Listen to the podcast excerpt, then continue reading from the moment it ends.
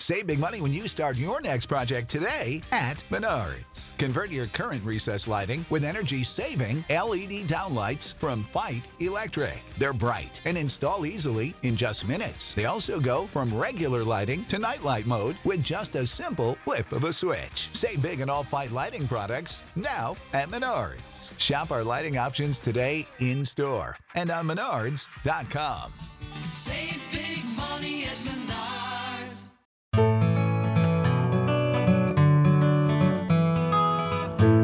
Hey, y'all, welcome back to another episode of the Confessions of a Crappy Christian podcast.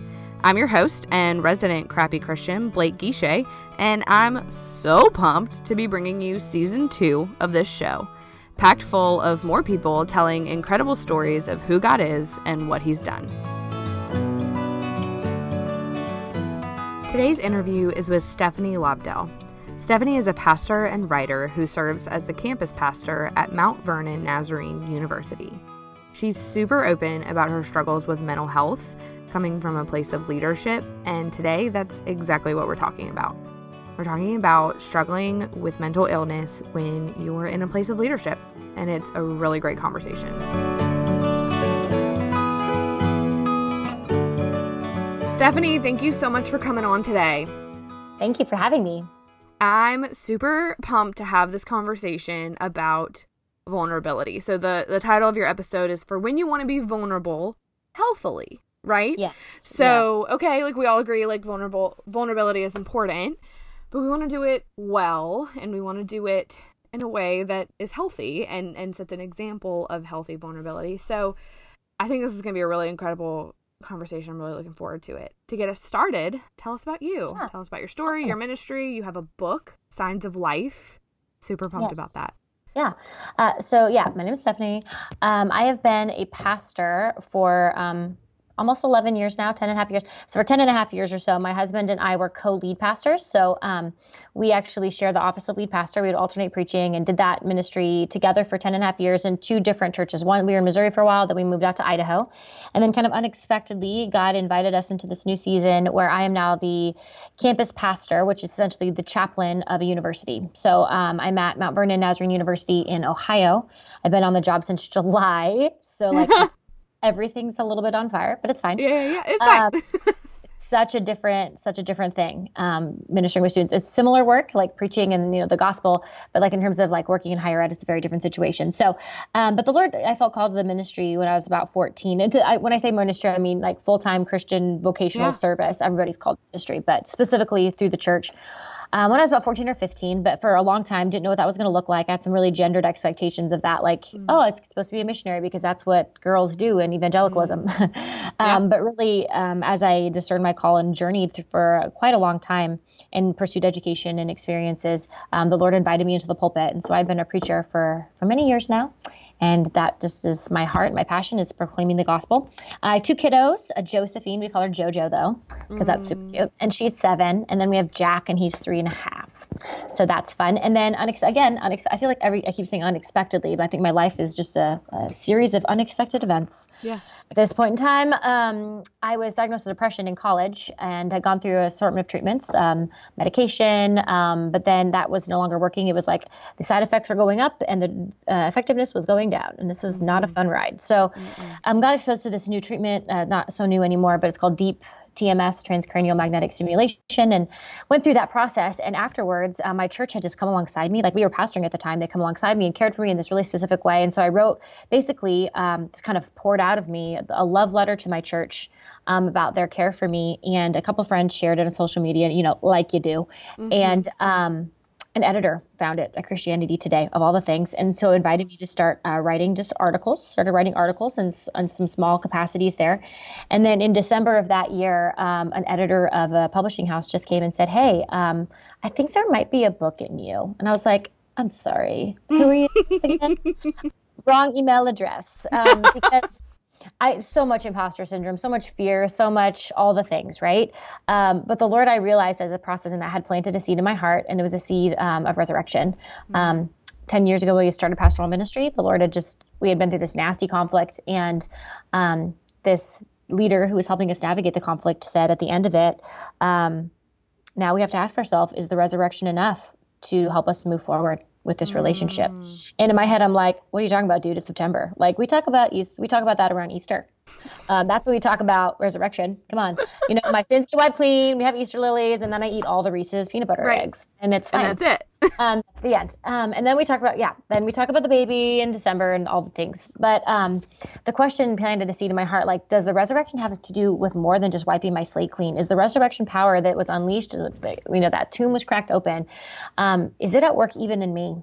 Um, and not just in the big dramatic stuff. Like I haven't lost a baby, I don't have an eating disorder, I wasn't abused as a child. Like none of those, you know, big ticket things that you say this is the story that needs redemption. But you know, being di- diagnosed with mental illness, um, having your vocation significantly shift, having your expectations of being this woman in ministry, and you've been called, and then oh wow, everyone hates me. Not really, everyone hates me, but getting feedback or pushback, um, dealing with some significant body image issues. Like what does the resurrection have to say to the actual ordinary losses of my life? And so that's the book that the Lord really invited me to write um, with the help of a wonderful editor. And that book came out um, October 1st. Man, talk about vulnerability because, like, here's my story. Wow, ouch, here it is. And it's not um, a messy vulnerable. We'll talk about that further. But, you know, it is my story, but it continually points back to God's resurrection power. Um, so the book is part like this is the hurt that I experienced, but it also this is the hurt that I caused, and this is how God has redeemed that and is redeeming that. Um, and so people have been reading it, and that's a bit startling for people to read that. You know, you're excited, but also horrified too. Um, but to hear people say, I felt seen by this book, or I felt heard, or wow, this is kicking me in the teeth, like, I'm sorry, but I'm also not. I'm so Right. glad. So Right. glad the Spirit is using this as a as a tool for your sanctification because He Right. surely surely did that work in me through the writing of it. So Yeah.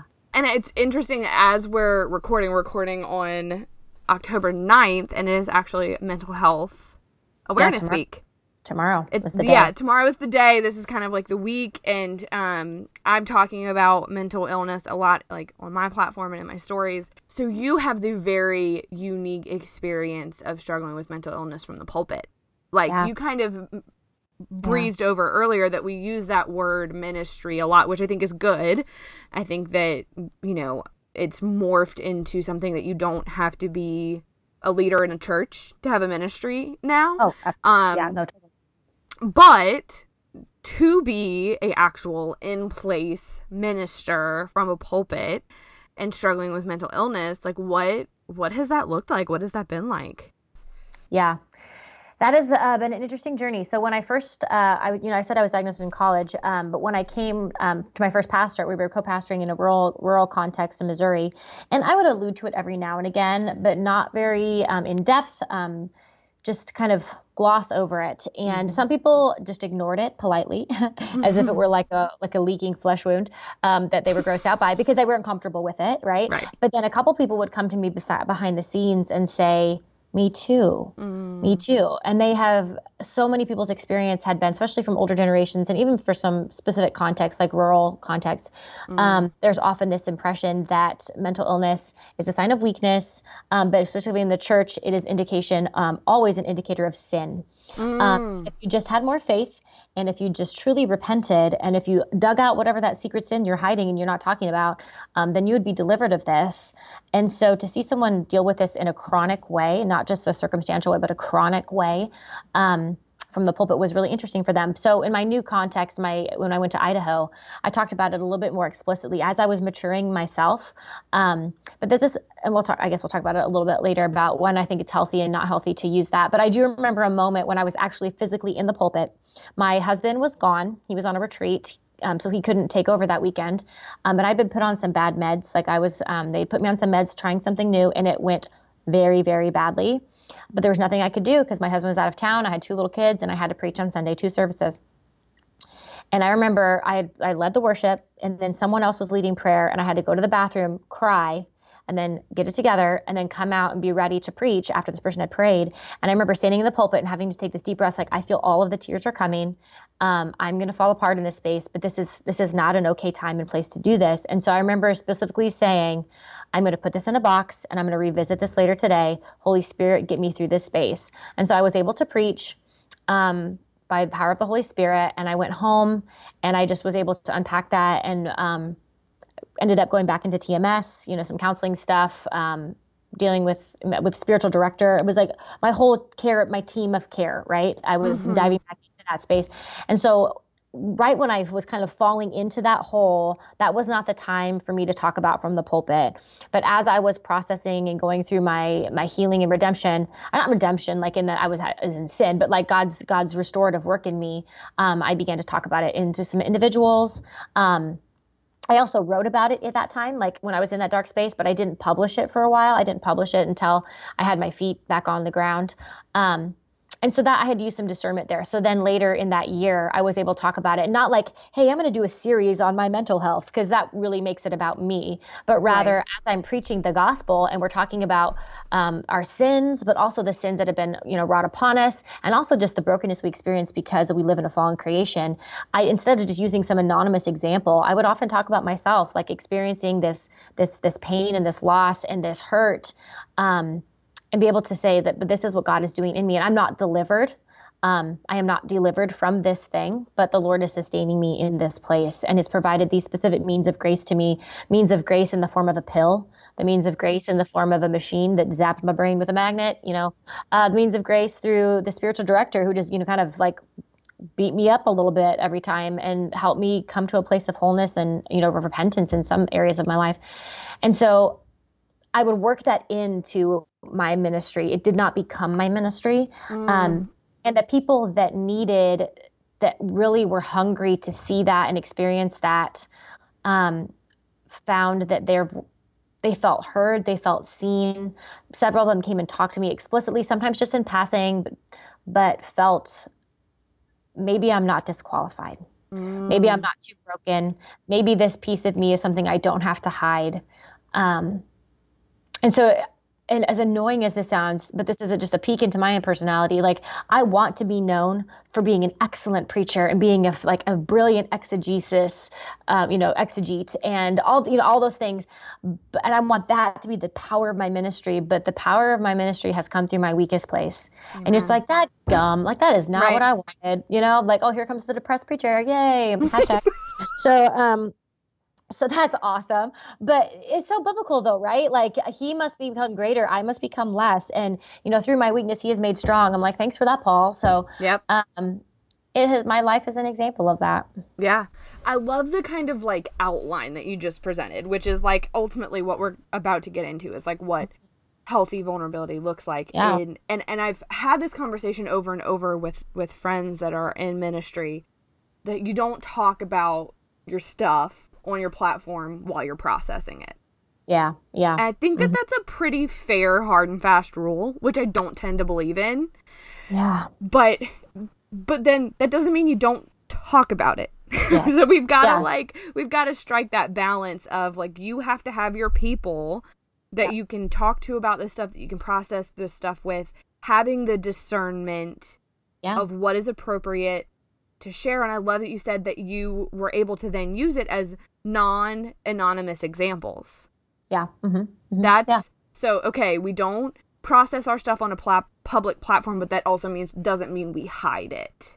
No, no. I think there's appropriate ways. And the the question for me, like, how do I determine? Okay, is this is this healthy vulnerability or is this messy crap sharing? Um, how do I determine the difference between that? And I think as I've been reflecting on that question, I think there's two things to consider, and it's motive and context. Um, I think it starts with motive, and I think that informs the context. So if my motive is I need support right now, uh, the context I think needs to be a circle of of trusting friends and a care team. Whether that's you know it's accountability partners, it's friendships, it's your it's your spouse, it's your doctor, it's your psychiatrist, it's all those things. So if you need support. Uh, your leadership platform is not the place really to receive that. Um, I don't I don't think that's a healthy space, not for me. Um, if your motive is I want to testify to God's faithfulness, not necessarily even God's deliverance, but God's faithfulness to you, I think that's a very appropriate thing to share publicly to say this is something I have or am struggling with, and this is how the Lord is meeting in me in that space because it really directs the eye to the cross, right, into the empty tomb, and to God's work in us. Um, if your motive, I think, is confession, um, needing to whether confess like I'm simply not perfect, which isn't necessarily a sin because that's you know, all in that space. Um, if you're wanting to to acknowledge like I am human too, or if there's a specific thing that you need to confess, I think that has the possibility to be a public confession. But I think it's really wise to to invite others into that conversation to discern like does this point to jesus or is this pointing to me? Mm-hmm. um, to have some people that you trust um, and that are allowed to speak truth to you allow them to process that with you. But then also there's the motive and this is something that i've had to learn in myself is that i think it's what i, I call strategic vulnerability and i think that that's a misuse of it. And um, that is is it to manipulate others? Mm. is it to make excuses for behavior? Or is it a, to take a shortcut to report or uh, rapport or intimacy um, mm. or is it for attention? So manipulation, making excuses, a shortcut to rapport or attention. Stop doing that thing. That is not healthy, and you're going to make it worse um, right. for yourself. You're going to hurt others. So um, that is not a healthy space to be in because you're clearly in need of something else. And so I've seen in the past ways in which I've probably used that in unwise ways and not not consciously like, oh, I'm going to use this as a manipulative tool, but rather. Um, hey, this would help me build a connection with this person. This would make me appear more human. Um, I don't think that's an appropriate use of vulnerability. Um, definitely not for attention, and certainly not for um, um to make excuse for behavior. Um, that, that's that is an inappropriate use of that completely. So um, that's kind of what has guided me on my journey of determining what's healthy vulnerability and what's messy crap sharing. Yes, I, li- I literally just made like a line graph of all of that you as you were like talking about it because it's what is my motive and then what is the context and I think mm-hmm. I love that you you landed on like sometimes it's unintentional because yeah. I know that like sure. as my platform began to grow like earlier this year I would I had I did on occasion unintentionally messy crap share. Yeah, we all do. And we all do but it was out look- of right it was out of like looking for pity or looking for support or looking for ah. you know or or it being an excuse like hey guys i haven't shown up in this space because and instead of ending the sentence there yeah letting people in on things that they didn't necessarily need yeah. to be let in on and i think that that's like that's a really that is not a difficult heart check to do what's my motive here what's the mm-hmm. context going to be and maybe That's... additionally, what do I need? Maybe I don't know. What do I need? Yeah.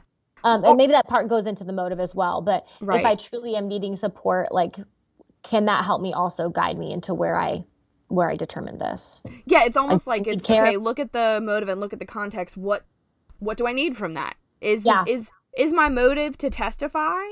The, is the mm-hmm. and is the context for that my platform then like i need to share this like god is pushing yes. me and the spirit is pushing me to share this but if my motive is support or you know a need then like the context does need to be my care team and yeah. i need to reach out and ask for help yeah exactly yeah. um yeah.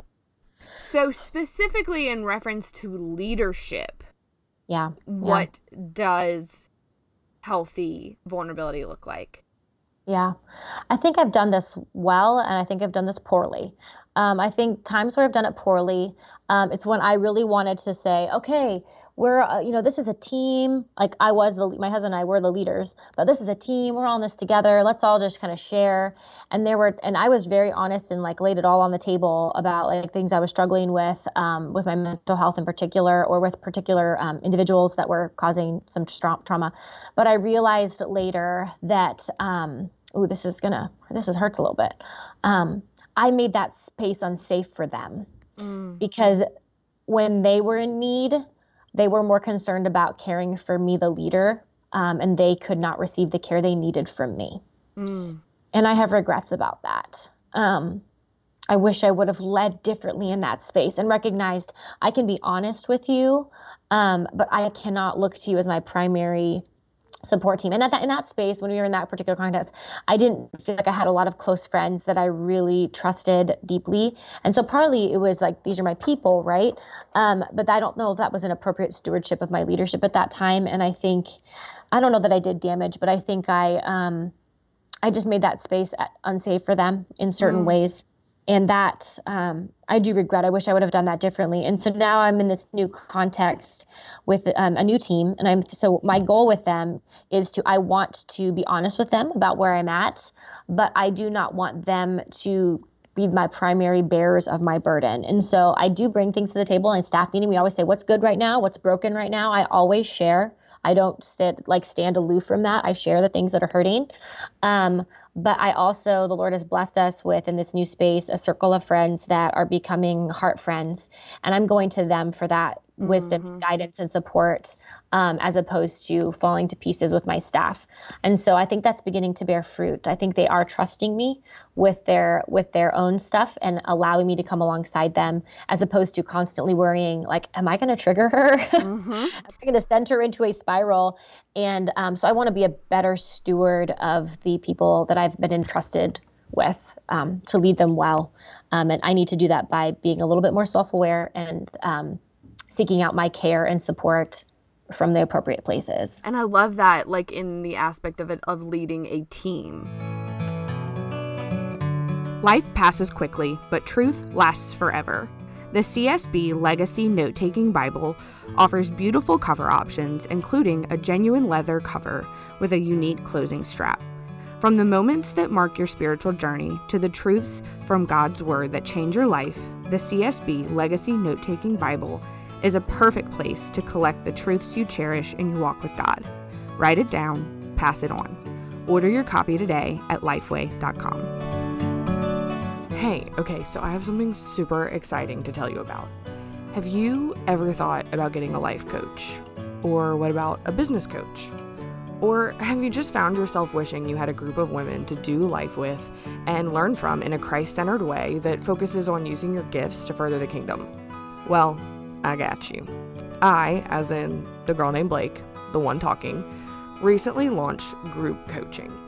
So, group coaching is basically like a course and one on one life and business coaching had a baby, and that baby is the best of both worlds. I am so excited about the opportunity to come alongside you and help you grow, learn more about who Christ says you are, and what that looks like in 2020. So if you're interested, or if you have questions, or if you're like, heck yes, let's go, you can find everything you need at crappychristianpodcast.com slash coaching. A lot of people in some form or fashion are leading a team, right? I mean, and so uh, that idea that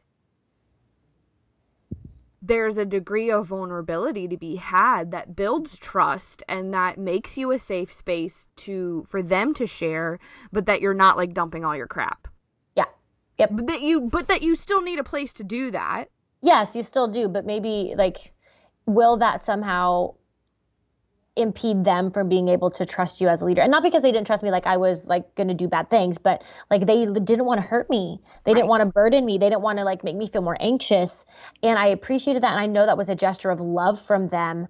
Um, but sometimes i look back and i think if i had invited other people into that space of my support in a different way could i have led more faithfully there um, i don't yeah. know yeah yeah that's... But I'm doing I'm doing it differently now, and so I, I can. That's what I all I can say is I've grown. I'm growing. Yeah.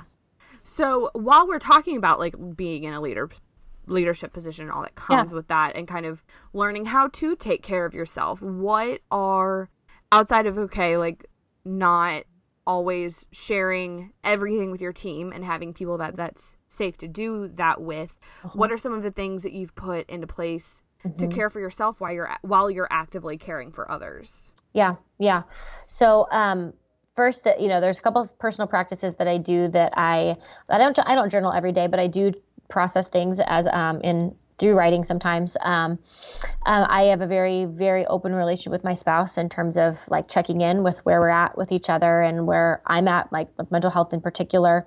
Um, I have a circle of friends that um, they're they're new, like I said, but they have been such God's gift. Like I've never had a circle of friends like this, and I'm so eager to just really lean into that. Um, but some other other resources that I've used in the past, um, I have done counseling before, and that for extended periods of time, and that has been very very helpful. Um, that's not something I'm seeking out right now, but one thing that I think I am in the process of seeking out is a spiritual director.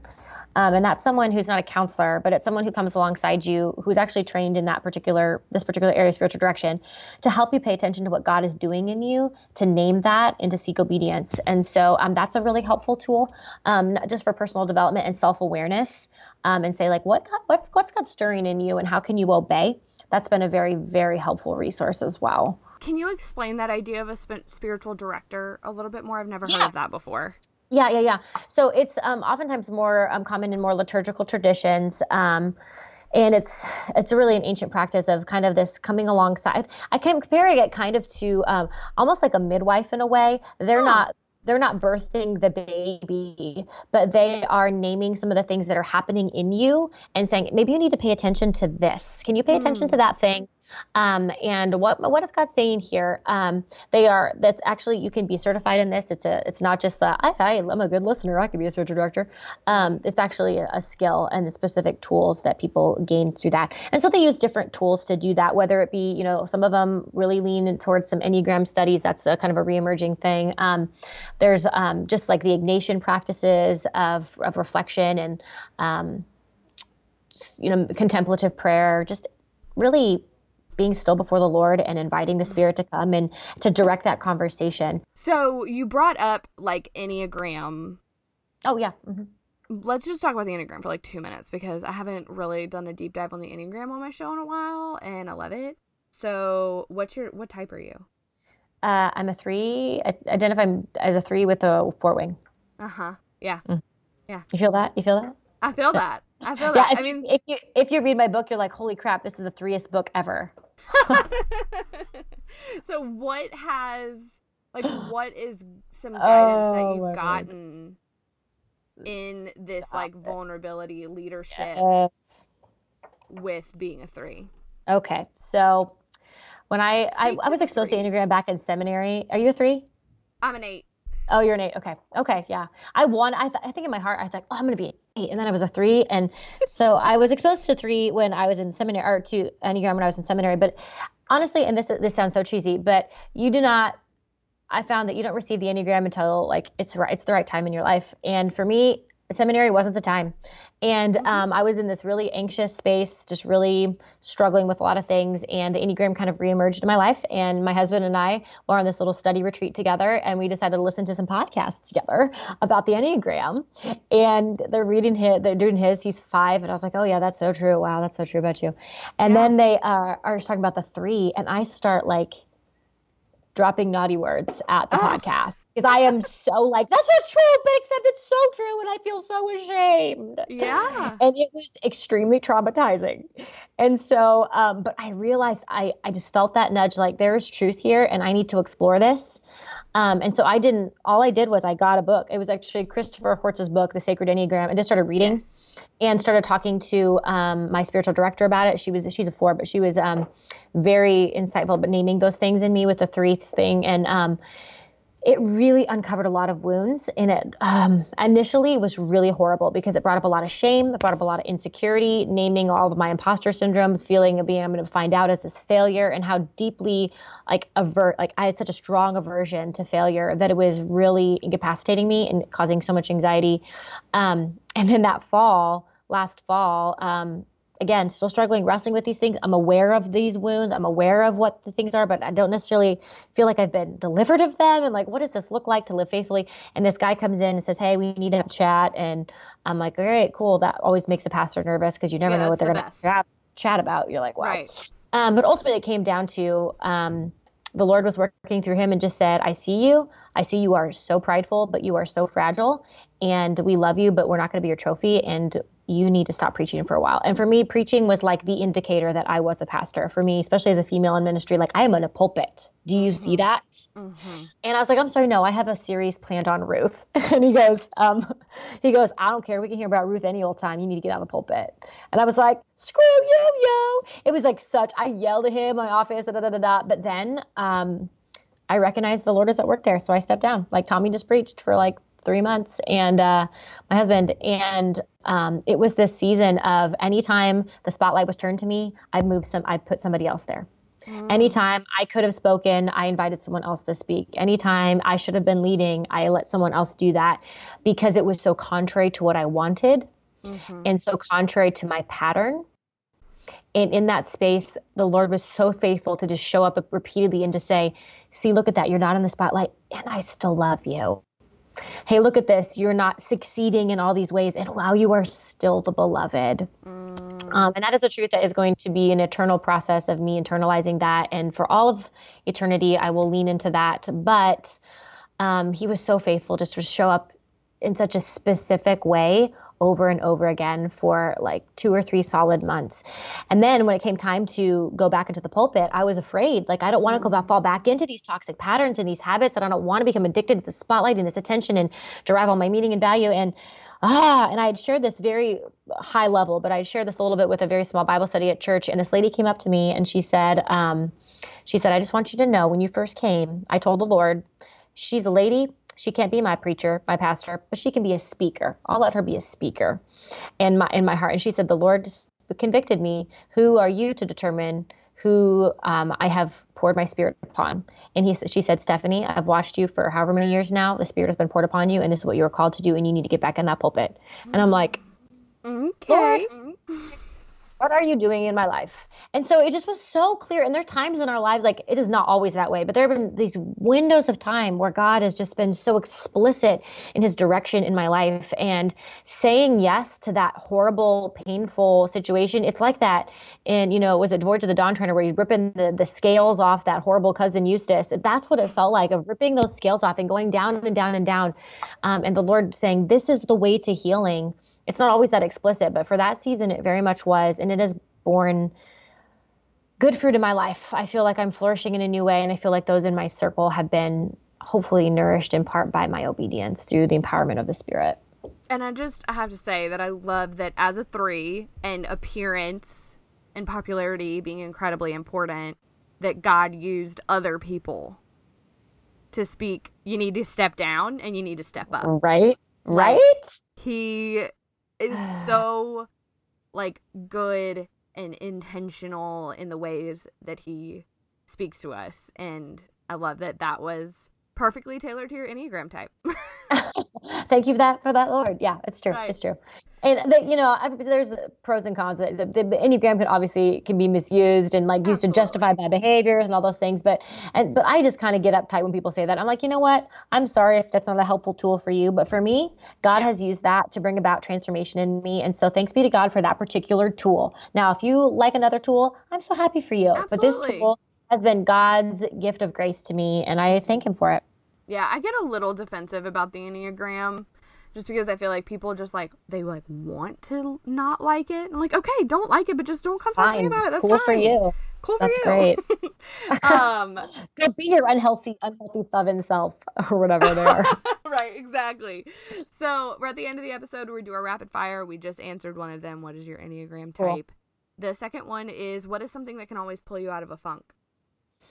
That's a hard question because, like, sometimes with depression, um, nothing. But Right. Um, I don't mean to, what can pull you out of a depression. What can pull you out of a yes, a funk. Usually going outside, Yeah. like going for a walk, um, going out just being away from my desk, being away from the computer, being out in nature, um, going for a walk, going for a bike ride, going for a hike, that kind of thing. Um, usually is able to kind of clear my mind and help me shift my attitude.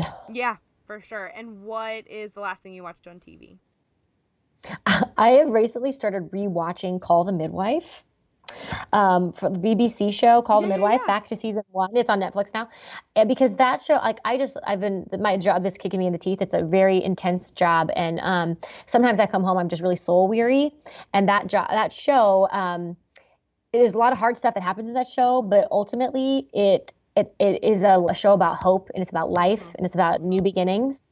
And so I just watch it and I just cry when the babies are born, and my husband just, you know, watches something else on on his phone. It's Yeah, yeah, fine. yeah. It's fine. British television is great for that kind of like Oh, I I- love it. like the Great British Baking Show is like a weighted blanket.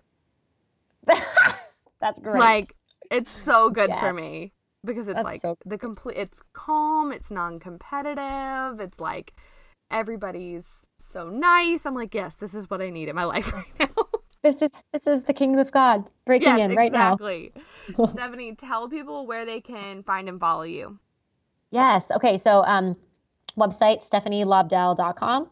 Um, you can find me on there on Instagram and Twitter mostly, some on Facebook as well. Um, and then my book is Signs of Life: Resurrecting Hope from Ordinary Losses. Yeah, Stephanie, thank you so much for sharing your heart and your wisdom and kind of guiding us through a conversation on vulnerability. This was awesome. Wonderful. Thank you. All right, that's it for this week. Thanks for tuning in to another episode of the Crappy Christian Podcast. And hey, by the way, if you super loved it, can you go leave a five star review wherever you're listening? That'd be awesome. All right, see you next week.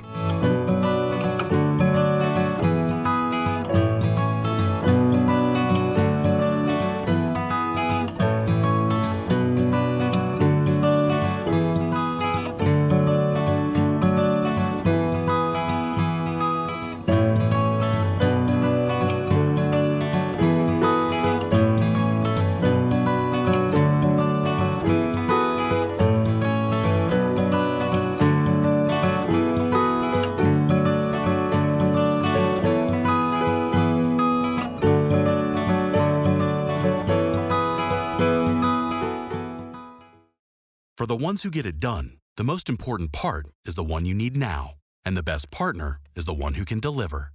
That's why millions of maintenance and repair pros trust Grainger, because we have professional grade supplies for every industry, even hard to find products. And we have same day pickup and next day delivery on most orders. But most importantly, we have an unwavering commitment to help keep you up and running. Call, clickgrainger.com, or just stop by. Grainger, for the ones who get it done.